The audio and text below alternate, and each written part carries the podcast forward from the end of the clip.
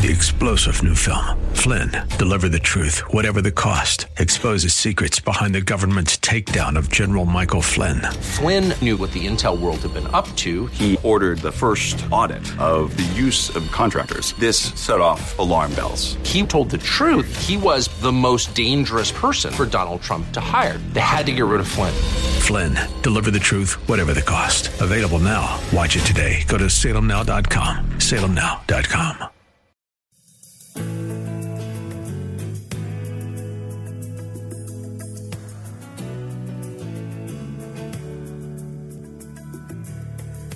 everybody, welcome back to The Common Good. My name is Aubrey Sampson alongside my co host, Brian Fromm. So glad you've been with us today. We hope you enjoyed our incredible conversation with friend of the mm, show, so. David French. He's a columnist with the New York Times. We've been fans of his for a while, and it was a fantastic conversation. If you missed it, go back and catch up on the podcast. We also enjoy engaging with you on social media. We are at Common Good Talk on Facebook, on Instagram. And Brian and I just decided after talking to David French, we're both getting on threads. So you can Yes. also, I don't know if you can find the common good yet on threads. We'll get there soon, but you'll be able to follow Brian Fromm and Aubrey Sampson there fairly soon. All right. We thought we would end the show and end the week by doing something we love to do each and every Friday. That is a top five list. Top five, top five, top five, top five, top five things with Brian and Aubrey.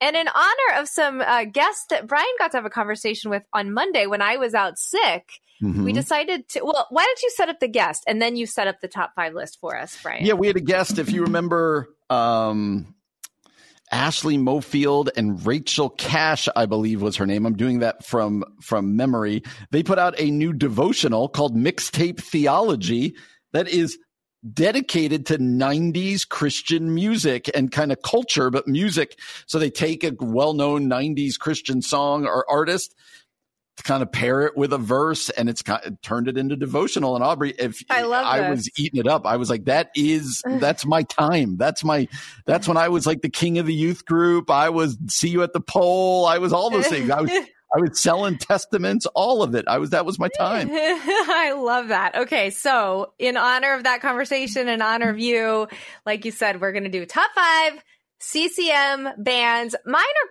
pretty much 90s. Are yours 90s or did you go 80s and 90s? Well, I tried to stick to the 90s as much as possible. There's one that bridges it a lot. The harder one for me was to stay out of the 2000s. So some of them that maybe were in the Ah, 90s, yeah. I realized I didn't start listening to them to the 2000s. So that's why I kept them off. I'll mention them in my honorable mention, but Okay. I, I tried to stay as 90s as possible.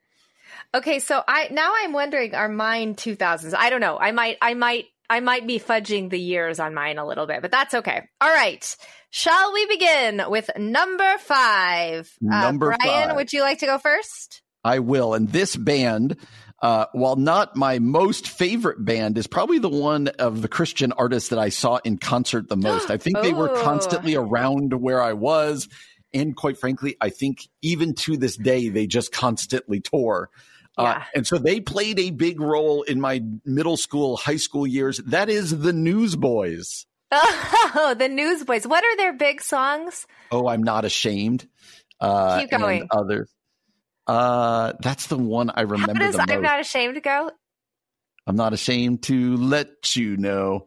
Uh, I got this. Oh, now I'm going to forget. It's but okay, it's all it's about I'm not ashamed of the gospel. They are your classic CCM Okay, yeah. trust band, right? Like they would be at all the Yes. conferences and all the Yes. conventions and all that. So Brian knows this about me, and I think our listeners might know, but I wasn't a big, I haven't really been a big CCM person. And so some of mine are a little, I don't know all the bands that might be the classic bands, but I did try to, so I tried to get some of the classic ones and some that were definitely popular, but might have not been like top Yep. of the CCM charts. That's But right. I would say my number five is classic CCM. And I know this band because one of their songs was in a movie that I liked in high school. That band is Jars of Clay. Mm, they're going to show up on mine. And yes. oh no, I'm thinking of Sixpence None the Richer was in a movie that I liked. But Jars of Clay was played on like mainstream radio. And sure, so they for they were like a crossover band. So they're on they're on mine. Was it my it might have been my freshman year before so you weren't there yet but it might have been my sophomore year and would have been your freshman year. Jars of clay came to wheaton. What? No that It definitely did. wasn't i wasn't there for that. it was my freshman wow that's I think it was my huge. freshman year. Okay. Uh, all right number, four for me? uh classic 80s but more so 90s and they even had some crossover like you're uh, you're Mm. you're commenting on here that's dc talk okay you're gonna find dc talk i'll just go ahead and share next on my list as well We're dc Jesus talk freaks. is my number four yeah i had dc talk slash toby mac because i don't know Okay. when he began Yep. his own his Mhm. own career but like i saw dc talk and toby mac in concert they i couldn't really I don't think I could sing a song except for like, yeah, maybe Jesus Freak, but I liked them. They were cool. They most certainly were uh, Toby Mac always struck me as like a cool snowboarder guy, like a burnout snowboarder. You know what I mean? Like he was so cool. uh, DC uh, DC Talk was good, and they were Yeah. also like different. It was like, oh, they're Yeah. kind of like rappy. Like they're yeah, kind of. Yeah. totally, totally. Am I back up? Were they your four? They were my number four. Yep. So we're both on number four. Okay, uh, number three. This was the one that I most would say bridges '80s into the '90s, but they're Okay. still advo- around today. Yeah. I this was early '90s for me. Uh, I'm going to go with the band. Are you aware of the band Petra? Oh, of course. They were kind of a heavy metalish. Is that correct? Not so much. They were Oh, more- okay. A little bit, but uh, it, it was uh, yeah, like rock again, and roll?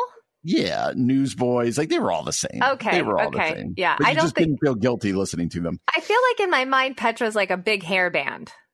Is that true or not true? So you're going to delve into my honorable mentions here. I think you're Ah. referring to. I think you're referring to Stryper. Oh, I you yes, I think you're right. I think To hell right. with the devil was their big one. Yes. so awesome. Yes.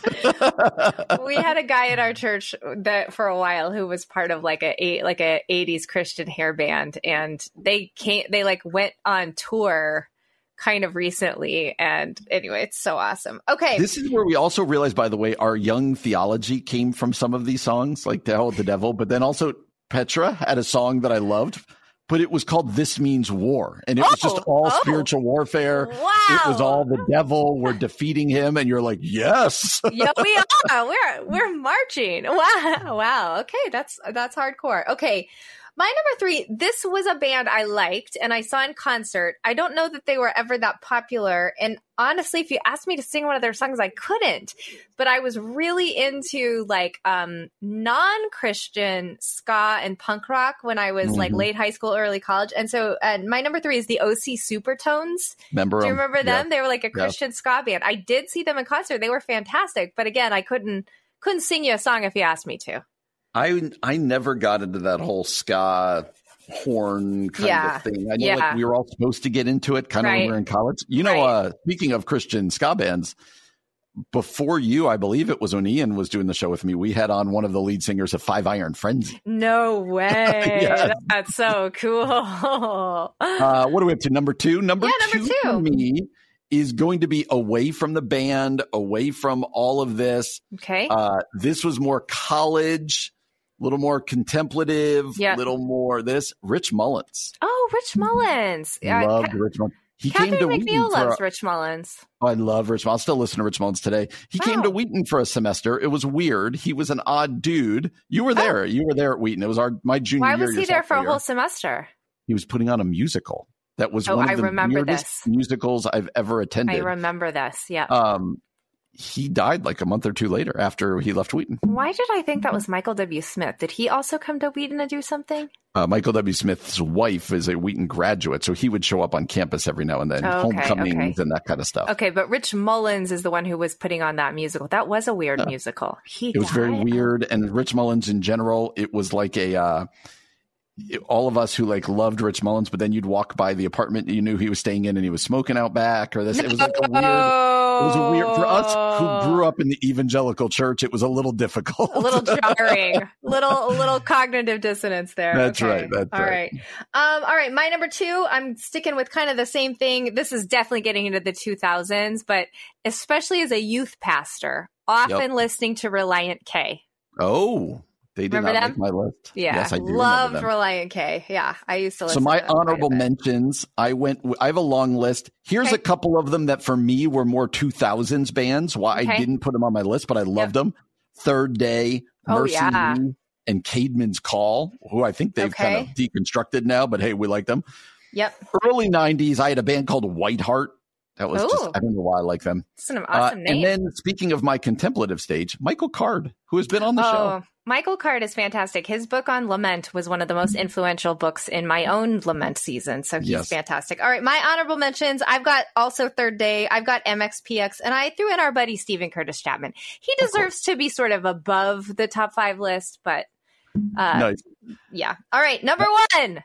Number one, we don't need to spend much time on it because you mentioned it earlier on your list. For 90s Christian music, for me, you are not topping Jars of Clay. That is Okay, gonna be look my number this. one. Ah, so Love Jars of. Clay. And uh, yep, that, that, Okay. CD, that CD played often in high school. Wow, well done. All right, well, I will end the show with my number one. Uh, I also get into the 2000s here. Switchfoot. I Okay. love me some Switchfoot. Hey, we'll be back again on Monday from 4 to 6 p.m. For Brian Fromm, I'm Aubrey Sampson, and you've been listening to The Common Good on AM 1160. Hope for your life. Three star general Michael J. Flynn, head of the Pentagon Intelligence Agency, knew all the government's dirty secrets. He was one of the most respected generals in the military. Flynn knew what the intel world had been up to. He understood its funding. He ordered the first audit of the use of contractors. This set off alarm bells. The explosive new documentary, Flynn, Deliver the Truth, Whatever the Cost, uncovers the facts behind this scandal. Flynn told the truth. He was the most dangerous person for Donald Trump to hire. I find out the worst enemy that I'm going to face in my life is right here in America. They took my assessment and they wanted me to change it. And I was like, I'm not changing it. They had to get rid of Flynn. With in depth interviews, archival footage, and never before seen personal records of the man behind the headlines. I just felt like I was drowning. Flynn, Deliver the Truth, Whatever the Cost. Available now. Watch it today. Go to salemnow.com. Salemnow.com.